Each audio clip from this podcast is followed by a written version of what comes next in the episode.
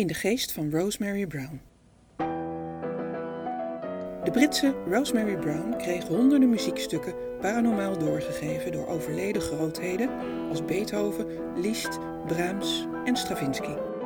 Van een naar eigen zeggen gewone huisvrouw werd ze in de jaren 60 en 70 een wereldwijde bekendheid. Te midden van alle succes was er echter ook steeds sepsis en spot. De muziek zelf kreeg meestal minder aandacht dan de vraag naar Browns motieven. In deze podcastserie praat ik, schrijver Vrouwtje Tuinman, met muzici, wetenschappers en Rosemary Browns familie.